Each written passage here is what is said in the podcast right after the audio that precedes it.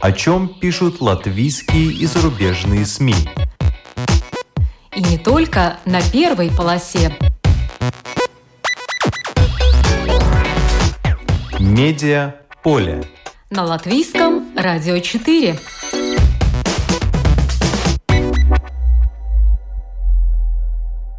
Здравствуйте! Вас приветствует Марина Ковалева в эфире программа «Медиаполе».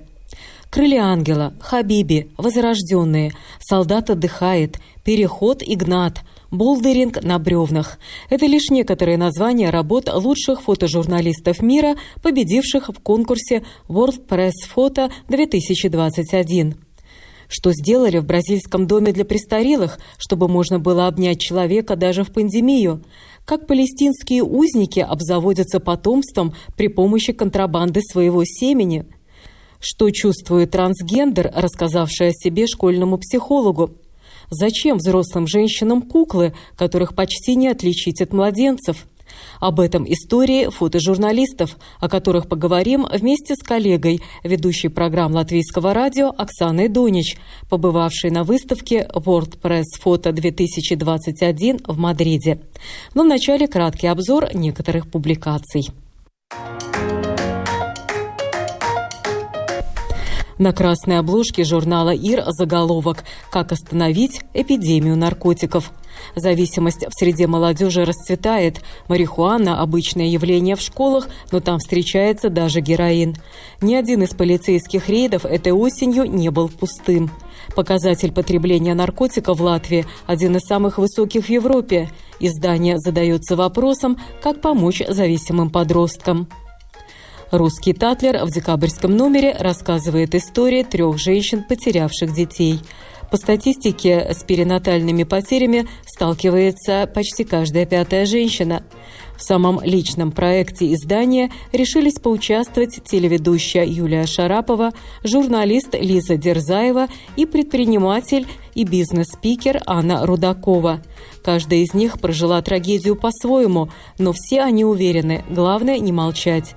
С ними согласна Александра Краус, создательница благотворительного фонда «Свет в руках», первая российская организация, помогающая семьям, которые столкнулись с перинатальными потерями.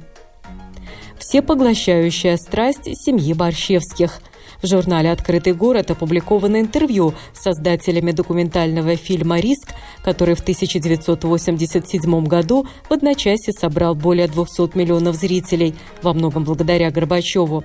А 20 лет спустя Дмитрий Борщевский и Наталья Виолина повторили успех уже в телесериалах «Московская сага» и «Тяжелый песок». При создании фильмов о русской интеллигенции его авторы опирались на реальные рассказы близких людей, о чем и поведали изданию.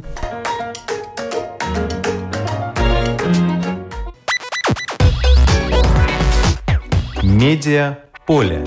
На латвийском радио 4.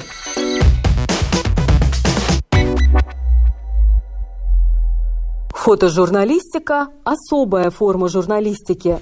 На современном медиаполе ее значение велико, ведь аудитории порой больше нравится просматривать, чем прочитывать.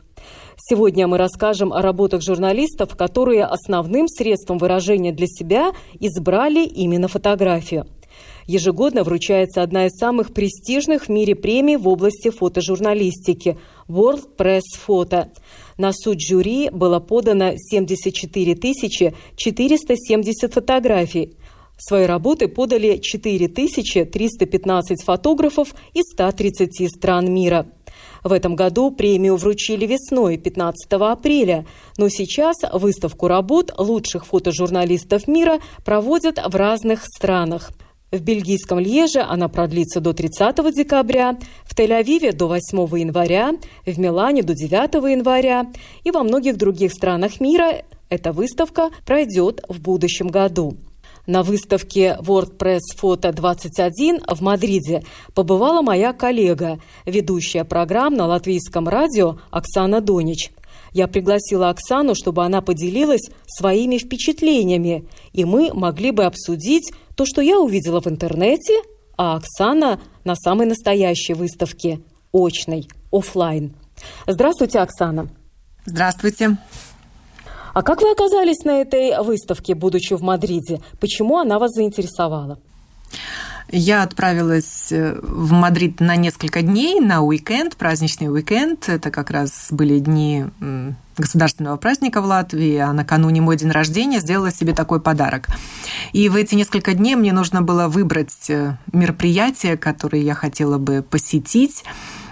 И я запланировала себе пару выставок.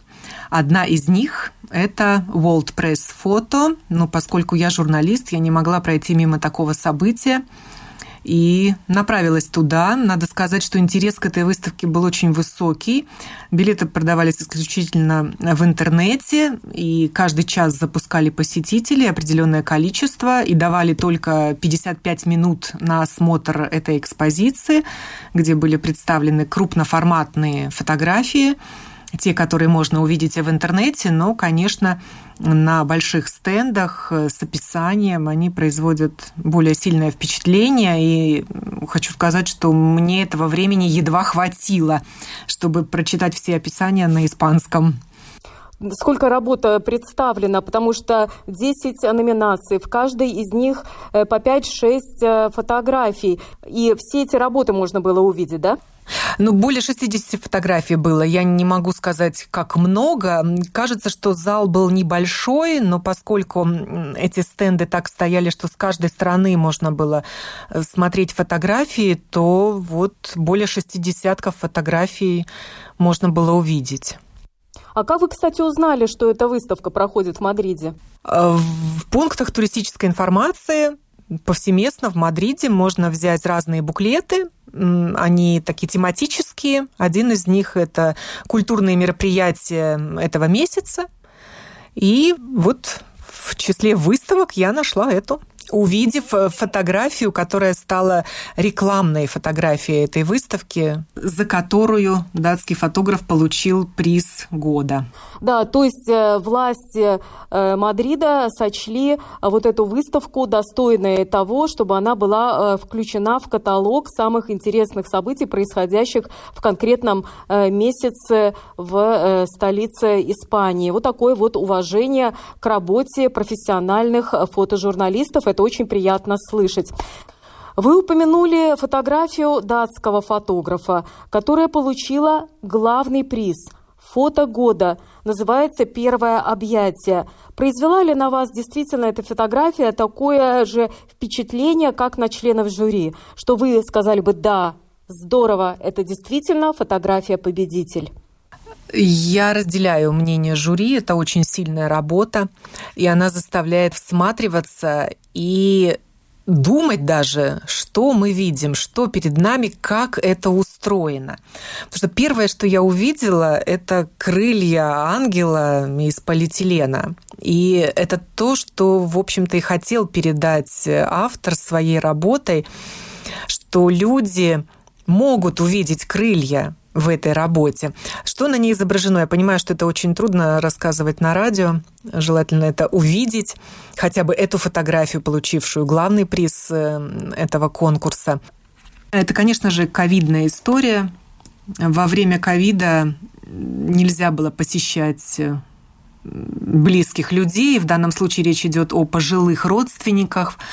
Э, фото сделано в Бразилии, фотограф датчанин. И он изображает первое объятие постоялицы дома престарелых с сотрудницей, я так понимаю, дома престарелых. Люди придумали занавес для объятий, чтобы снова обнимать друг друга. Это такая из плотного полиэтилена стена, в которой сделаны прорези для рук, две прорези повыше, две пониже, и они заканчиваются такими полиэтиленовыми же рукавами, похожими на крылья. И с каждой стороны встает человек, просовывает руки в эти прорези и обнимает того, кто стоит напротив и проделал ту же самую манипуляцию. И вот фотограф запечатлел как женщины обнимают друг друга. Одна моложе, другая уже преклонных лет эмоции мы не, не видим, можем только догадываться о них, потому что лицо одной женщины закрыто маской, гигиенической, а другая стоит к нам спиной. Но даже вот видя их закрытые глаза, можно догадаться об их эмоциях. И говорю, что мне это изображение напомнило крылья ангела, который, можно сказать, ангел-хранитель для этих женщин в такое тяжелое ковидное время. Да, у этой фотографии есть история вот этой женщине, старушке, э, которую обнимает нянечка Адриана. Вот этой женщине уже 85 лет. Она живет в доме для престарелых Вива Бен Сан-Пауло. И в марте 2020 года все дома для престарелых в Бразилии закрыли для посещения родственниками. Конечно, это все было из-за пандемии. И вот представьте себе, миллионы, миллионы бразильцев, они не могли навещать своих родственников. А как мы знаем, тактильные э, ощущения, особенно для бразильцев, они очень важные. Действительно, человеку может быть лучше, если его кто-то обнимет, поддержит за руку, поцелует. Но что делать? Работники дома для престарелых сами получили указание держаться от своих подопечных на максимально возможно удаленном расстоянии. И что тогда? Тогда не думали, что же делать? Но время идет, люди тоскуют. И именно в этом доме для престарелых изобрели вот этот вот занавес для объятий, о котором вот Оксана вы так э, интересно э, рассказали. И этот занавес позволил люд- людям обнимать друг друга, пока еще не родственникам, но хотя бы работникам этого пансионата для престарелых была э, возможность уже подойти поближе к своим подопечным. И вы знаете, как прокомментировал этот снимок член жюри, фотограф Кевин Ли? Я вижу здесь и уязвимость, и любовь, и потерю, и разлуку, и смерть. Но самое главное – стремление выжить. Все вот это есть в одном этом снимке. Да, надежда я бы добавила еще к этому.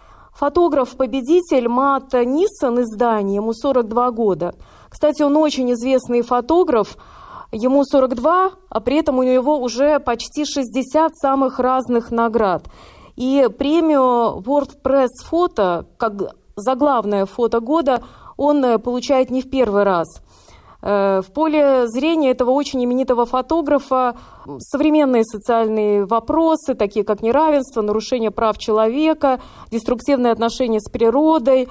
Между прочим, датскую школу журналистики в 2007 году Мац Нисон окончил с отличием – и он тогда понял, что надо куда ехать? В Китай, чтобы документировать гуманитарные социальные последствия исторического, экономического роста в Китае. А сейчас тема уже другая, такое сильное фото, да, пластиковые крылья ангела. И к вопросу о пластике есть еще одна фотография на тему ковида в рамках выставки. Я бы ее назвала «Мумия 21 века». Это тело э, человека, умершего с диагнозом ковид, э, обернутое в пластиковую пленку, как, как мумия, и лежащая на кушетке, вернее, на, на той кровати, где он лежал как больной еще совсем недавно. Это жуткая фотография, жуткая. Я когда посмотрела, первое, что приходит, это да, мумия, но такой холод, такой страх, смерть. И я почему-то подумала, что ведь есть еще люди, которые выполняют эту работу. Те, кто должен обернуть ушедшего человека вот в эти несколько слоев пластика. Какое состояние душевное этих людей – да, да, эту фотографию э, сделал фотограф из Индонезии. Она получила второе место в номинации «Главные новости. Одиночные кадры». Просто в в Индонезии медсестры обматывали тела жертв COVID-19 пластиком, опрыскивали его дезинфицирующим раствором, чтобы предотвратить распространение вируса. Но почему эта фотография вызвала такой скандал? Потому что родственники э, умерших хотели следовать мусульманским обычаям и перед похоронами совершить омовение мертвых, обернуть труп э, бесшовной тканью – а тут вот такое, по их мнению, издевательство над э, покойным. Да, то есть важный момент. Они должны были совершить личное омовение мертвых, собственными руками это сделать, и потом обернуть обязательно тканью бесшовной, э, такая традиция.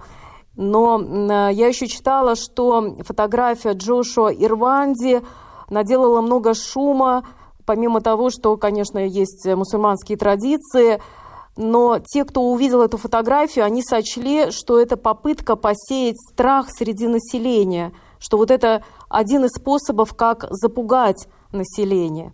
Вот была и такая э, реакция на э, вот эту фотографию. Но понятно, что приз давался за снимки, сделанные в 2020 году. Это уже ковидный год, и целый ряд фотографий были посвящены этой теме.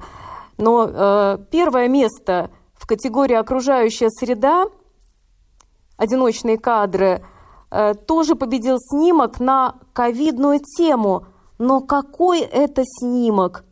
Название его «Калифорнийский морской лев» играет с маской. Оксана, вы помните эту работу? Да, она... Я как будто вижу ее и сейчас перед своими глазами. Фотография сделана под водой, и вот это морское животное, калифорнийский морской лев, как будто с мячиком под водой играет с маской, медицинской маской, которая как мусор попала в это море или океан глубокий, такой зеленый, изумрудный цвет этой морской воды. Калифорнийский морской лев с такими огромными, почти человеческими глазами, а это белая маска, респиратор, она светится каким-то таким неземным светом. И какой-то мир, с одной стороны, смотришь на эту фотографию, вроде подводный мир. Не говорит ничего о трагедии – а когда прочитаешь аннотацию к фотографии Ральфа Пейса, это знаменитый фотограф из США, то понимаешь, в чем-то трагедия. Вот BBC э, в свое время писала, что во время пандемии ежемесячно использовалось 129 миллиардов одноразовых масок, 65 миллиардов одноразовых перчаток. И в то время еще люди путешествовали, ездили отдыхать, стали много времени проводить на природе, и что? Очень часто бросали эту маску, где придется, попадала эта маска и в океан, а между тем для животных она э, таит определенную угрозу. Да, они, они могут э, принять ее за пищу, что птицы, что рыбы, что морские млекопитающие. Ну и мало того, хирургические маски, они со временем распадаются на миллионы микропластических частиц, которые затем поедаются рыбами, другими животными. И таким образом вот это загрязнение обратно по пищевой цепочке опять же возвращается к человеку. А, но конкурс World Press э, конечно, показывает все многообразие нашей жизни, все многообразие проблем, и пандемия лишь одна часть нашей современной жизни. Поэтому и э, победитель э, номинация «История года» – это проект Хабиби Антонио Фачелонга, итальянца. И этот проект, как вы понимаете уже по названию, к пандемии не имеет никакого отношения, но, на мой взгляд, тоже очень сильный. Да, это очень э, сильная история. Я говорю, чем мне это понравилась выставка, что она заставила задуматься – Э, во-первых, как фотографы находят вот эти темы для своих фотографий и репортажей, и насколько глубокие они затрагивают темы. Но в данном случае итальянский фотограф отправился в Палестину, но отражать он хотел не палестино-израильский конфликт, не войну показывать, а он задался вопросом, а как чувствуют себя женщины, жены э, палестинских заключенных, которые содержатся в израильских тюрьмах и у которых э, у многих пожизненный срок. Тем не менее, палестинцы продолжают, можно так сказать, э, воспроизводство себя. Женщины продолжают рожать детей, хотя запрещены свидания с родственниками и какие-либо телесные контакты. Единственное, что дети до 10 лет могут увидеть своих отцов, и то там на каких-то 10 минут. Но эти отцы, заключенные, политические заключенные, они передают в подарках для своих детей спрятанную свою сперму. И женщины таким образом рожают детей. И воспроизводство вот этого палестинского населения продолжается. Это, я сначала переводила с испанского, думала, может быть, я что-то неправильно поняла, сперма в подарках для детей. Нет, на самом деле это так. Они э, могут либо в какую-то пластиковую трубочку, например, в стержень от авторучки пустой, ее поместить. Каким образом, не знаю, остается только догадываться еще в какие-то там в обертке от конфет, в целлофановой обертке тоже. И таким образом передавать на свободу свое семя, чтобы потом женщины могли рожать детей. И вот, э, конечно, на фотографиях не запечатлен сам процесс получения этой э, спермы, но можно видеть, например, э, фотографию плитки шоколада, в которой как бы вмонтирована такая трубочка с уже с этим драгоценным продуктом. А что еще на фотографиях вы увидели? Потому что это серия, это проект. Да, да. Есть еще одна фотография. Это спальня в розовых тонах, розовые шторы. Ну, женская спальня сразу видно. А под потолком на месте люстры или под ней висит мужской костюм, мужской пиджак. Это э, пиджак э, Наэля Аль-Баргути, который по-прежнему висит в его спальне в Палестине. Его жена хранит всю одежду и вещи своего мужа, а он эм, мало того, что он провел в тюрьме более 40 лет, он палестинский заключенный, и притом тот, кто отбыл, отбывал самый долгий срок в израильских тюрьмах, его освободили в 2011 году. Вот он женился на этой женщине, на Иман Нафи. Но его повторно арестовали через три года в 2014 году и уже приговорили к пожизненному заключению. Но таким образом она создает присутствие мужа в доме. И вот на этой фотографии мы видим вот только пиджак, там нет людей. Там не только пиджак, там еще стоит пара мужских туфель у кровати. Причем не так, что ботинок к ботинку. Они стоят так, как будто бы человек только их скинул, чтобы завалиться в постель, грубо говоря. То есть там помимо пиджака есть еще и туфли. И под пиджаком еще рубашка ярко-синего цвета. Да, именно так. И э, приводятся данные э, ссылкой на Middle East Monitor за февраль 2021 года – что 96 палестинских детей родилось из спермы, полученной вот таким вот образом, вынесенной из тюрьмы. Э, контрабандой, надо отметить. Да, открытым остается вопрос, каким образом э, женщинам удается забеременеть самостоятельно они этим занимаются, или есть некий бизнес, который помогает им это сделать. Все-таки это искусственное оплодотворение. Да, вот судя по тому, что на одной из фотографий видно, что у этой палестинской женщины двойня, Двойня – это результат обычно искусственного оплодотворения, когда в лаборатории специально подсаживают несколько яйцеклеток, чтобы результат был э, в принципе, гарантированный. Но, судя по обстановке этой квартиры, тоже ты человек не бедный. Наверное, за свое участие в антиизраильском конфликте э, какой-то деньги получают. Не видно, чтобы там бедная семья была. Возможно, есть какой-то и нелегальный бизнес, а может и легальный. Мы же не знаем, что там происходит на самом деле. На одной из фотографий мы видим, эм, я так понимаю, зал больницы, может быть, где в центре бара камера с младенцем недоношенным.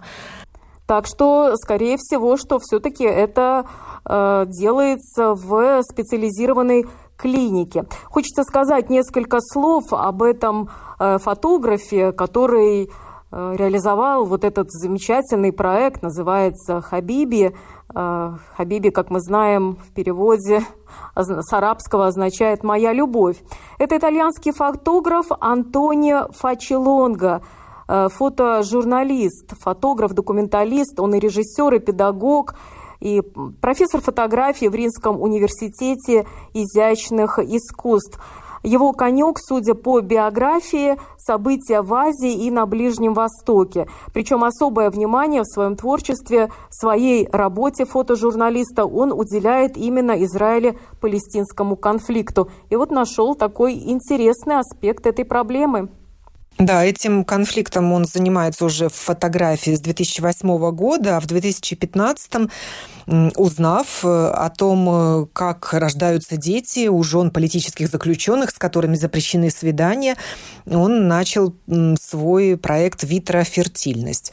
И еще на нескольких фотографиях мы видим этих женщин молодых с маленькими детьми, Одна едет в автобусе, другие идут с автостоянки. И вот одна, про которую, Марина, вы как раз говорили, сидит э, с двойняшками или близнецами, ну, в одинаковой одежде малыши на кресле в своем доме. Израиль и палестинский конфликт – это история долгая, продолжается много-много лет, и конца и края этому не видно. А 2020 год э, нам запомнился еще и тем, что возобновился конфликт в Нагорном Карабахе. И, конечно, эти события тоже нашли отражение в работах фотожурналистах, которые были представлены на этот э, конкурс. И вот номинации «Главные новости» победителем стал фотокорреспондент РИА Новости Валерий Мельников. Он снял фотосерию «Потерянный рай». Чем она вам запомнилась, Оксана? А, болью и страданием этих людей, изображенных на фотографии. Это не постановочные эмоции, это сразу видно. Это семьи э, армян, которые должны покинуть э, территорию, которая отвоевана, не знаю уж надолго ли, Азербайджаном в Нагорном Карабахе, и они покидают свои дома. На одной фотографии мы видим мужчину, который сжигает свой дом и сидит на ступеньках, прощаясь с ним. Это на самом деле так и было армяне не хотели оставлять свое имущество азербайджанцам. На другой фотографии мы тоже видим семью, э, женщину с ребенок, маленьким ребенком на руках, мужчину, который закрыл лицо руками и плачет от горя. Они в своей спальне дома, который они вынуждены покинуть. Пожилая женщина на пороге своего дома тоже плачет, прощаясь со своим жилищем. Вот кошка даже сидит тут рядом, и, видимо, не понимает, а что же происходит. Ну и снаряд, э, который вошел в землю Нагорного Карабаха, это тоже такой символ этого непрекращающегося военного конфликта на этой территории. Да, меня, конечно, из этой фотосерии очень тронул снимок мужчины, который сидит на ступеньках на пороге своего дома, а за его спиной этот дом уже полыхает. Весь дом объят пламенем, но такова жизнь.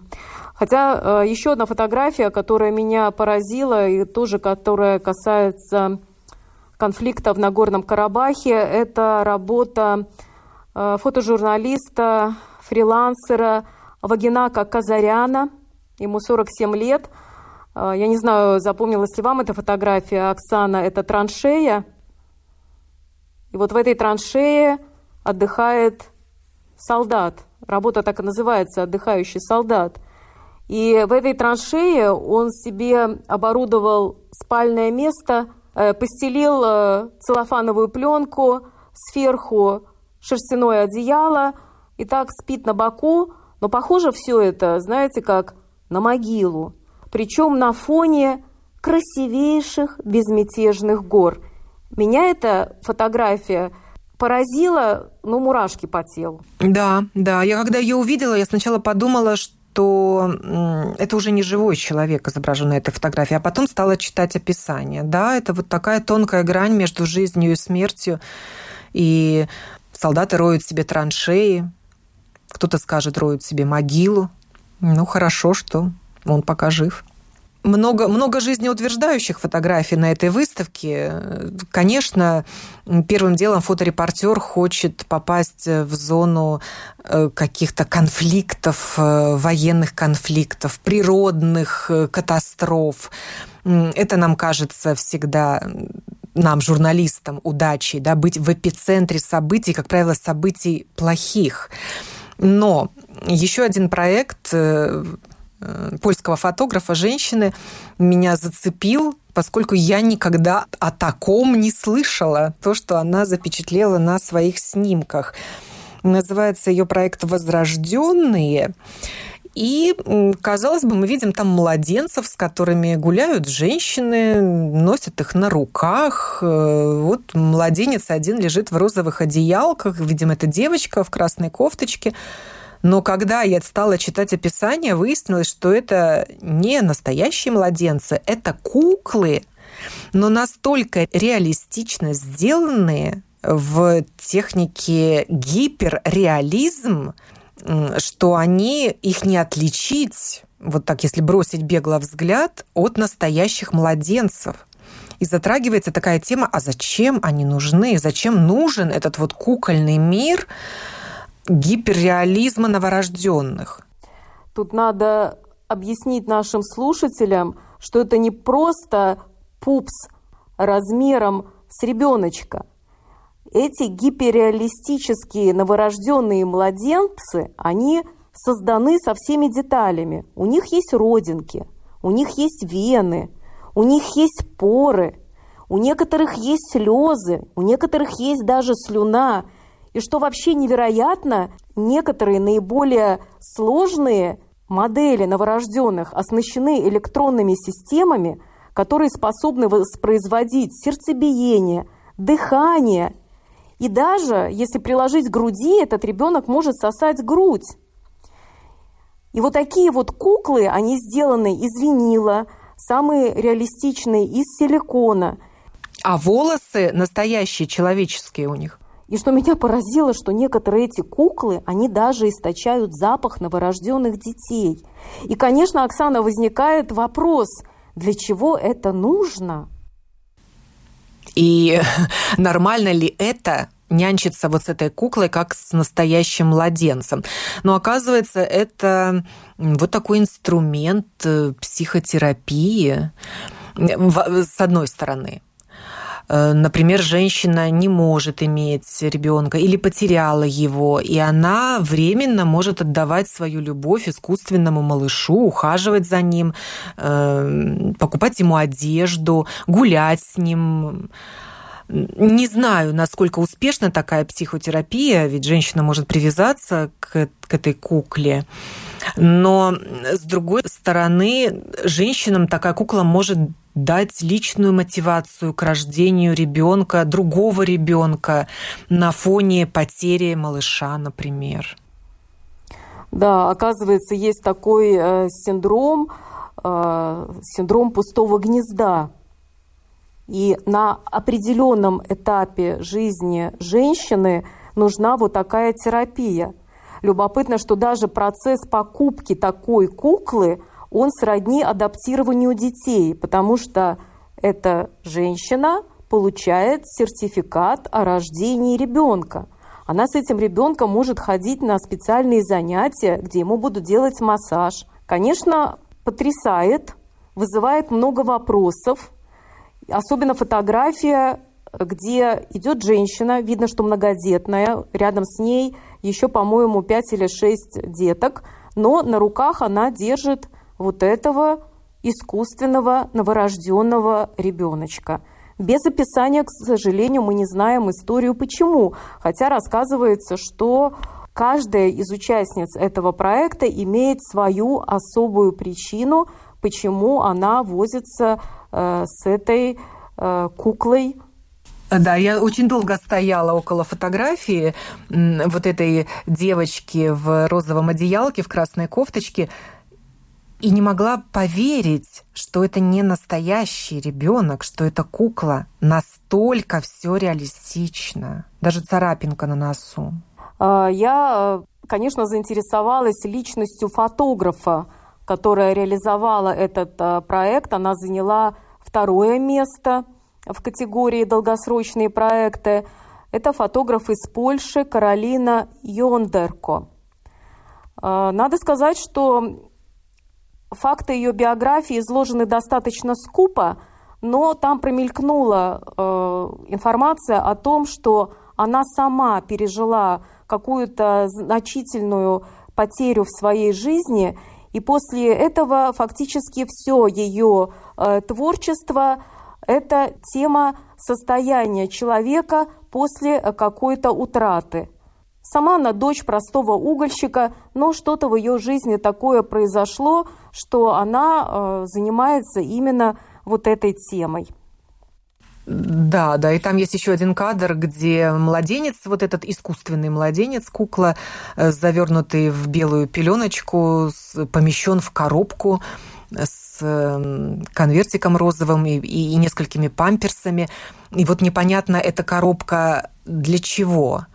Может быть, э, ну, это мои только догадки, что женщина, которая хочет отказаться от ребенка, уже родила его, ей, возможно, предложит вот такую игру в коробке вот, этого, вот эту куклу отдать. И, э, возможно, тогда в ней проснется что-то материнское, и она оставит себе своего ребенка. Не знаю, насколько верны мои догадки. Но, во всяком случае, идея очень хорошая, что кого-то это может удержать от того, чтобы избавиться от ребенка. Уже рожденного, заметьте, да. Еще одна примета нашего времени – это то, что в медиапространстве все чаще появляются истории представителей ЛГБТ и в том числе трансгендеров – и в категории портреты, одиночные кадры, первое место э, получил снимок Олега Пономарева, э, фотожурналиста из России, который называется «Переход Игнат». Игнат – это трансгендер-мужчина, он позирует со своей девушкой Марией. На фотографии мы видим э, пару молодых людей. Девушка, блондинка, обнимает трансгендера Игната с э, татуировками на руках, э, с пирсингом, с туннелями в ушах.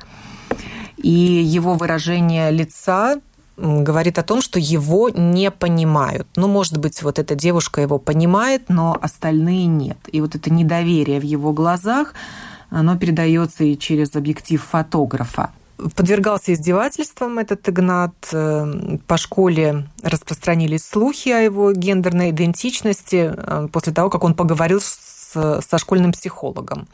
Это был первый человек, которому Игнат реш, решил рассказать правду. Он решил поделиться, попросил сохранить этот рассказ в секрете. Но э, его историю узнали одноклассники, и начался буллинг. Да, то есть здесь проблема Э, доверие, проблема жестокости со стороны одноклассников и проблема э, существования э, трансгендеров в современном обществе, в частности в России. Среди номинированных работ было немало фотографий именно российских журналистов, и все они на острые социальные темы – да, третье место в номинации «Одиночные портреты» заняла работа Татьяны Никитиной из России, называется «В полете». И мы видим э, папу с дочкой, которые э, на фоне городского пейзажа вдалеке, но они стоят э, в поле у реки и запускают самолет, ну, планер, модель самолета – вроде бы счастливые лица, но у девочки расстройство аутического спектра. И отец помогает своей десятилетней дочке Ксении управлять воздушным самолетиком. Поднимается такая социальная проблема, как э, аутизм, отношение к нему в обществе и возможности лечения этого расстройства. Есть такая информация, что по данным Минздрава в России выявляемость расстройства аутического спектра за пять лет выросла более чем в два с половиной раза. Хорошая это новость или плохая? Ну, наверное, если начали выявлять, что ищут и возможности, как научить этих людей реагировать на раздражители окружающей среды, ведь у них именно с этим проблема. Да, эти люди становятся видимыми, и, э, в принципе, общество приучают к тому, что да, среди нас на улицах могут быть э, такие люди, и нам надо э, к ним относиться с пониманием. Ну и то, что не могли обойти фотожурналисты стороной, это вопросы, связанные с природой, с изменением климата. И меня поразила работа нашествия саранчи в Восточной Африке, Э, заявленная Испанией, автор работ Луис Тато. Эта серия работ заняла лишь третье место, но э, на меня произвела впечатление фотосъемка нашествия саранчи э, в Кении, которая произошла э, тоже в 2020 году. Представьте себе, с одной стороны COVID, и так проблем много, а с другой стороны нашествие саранчи. Э, там несколько фотографий, на одной из них изображен глава э, одного из поселений в Кении, Арчер Пост. Произошло это в апреле 2020 года. Э, одно дерево полностью в саранче, поле, которое пожрало саранча, человек, который попытается пройти сквозь вот это просто облако саранчи. И очень интересная аннотация к этой серии работ. Рой саранчи может преодолевать расстояние 150 километров в день. Один рой может включать от 40 до 80 миллионов особей саранчи на один квадратный километр. Рой размером с Париж за день может сожрать столько же еды, сколько половина населения э, всей Франции. И вот представьте, ковид и так проблем море, а тут еще и саранча съела все, что можно. Еще до э, вот этого страшного нашествия саранчи почти 20 миллионов э, человек в Восточной Африке находились на грани голода. И вот это вот э, несчастье еще только усугубило эту проблему.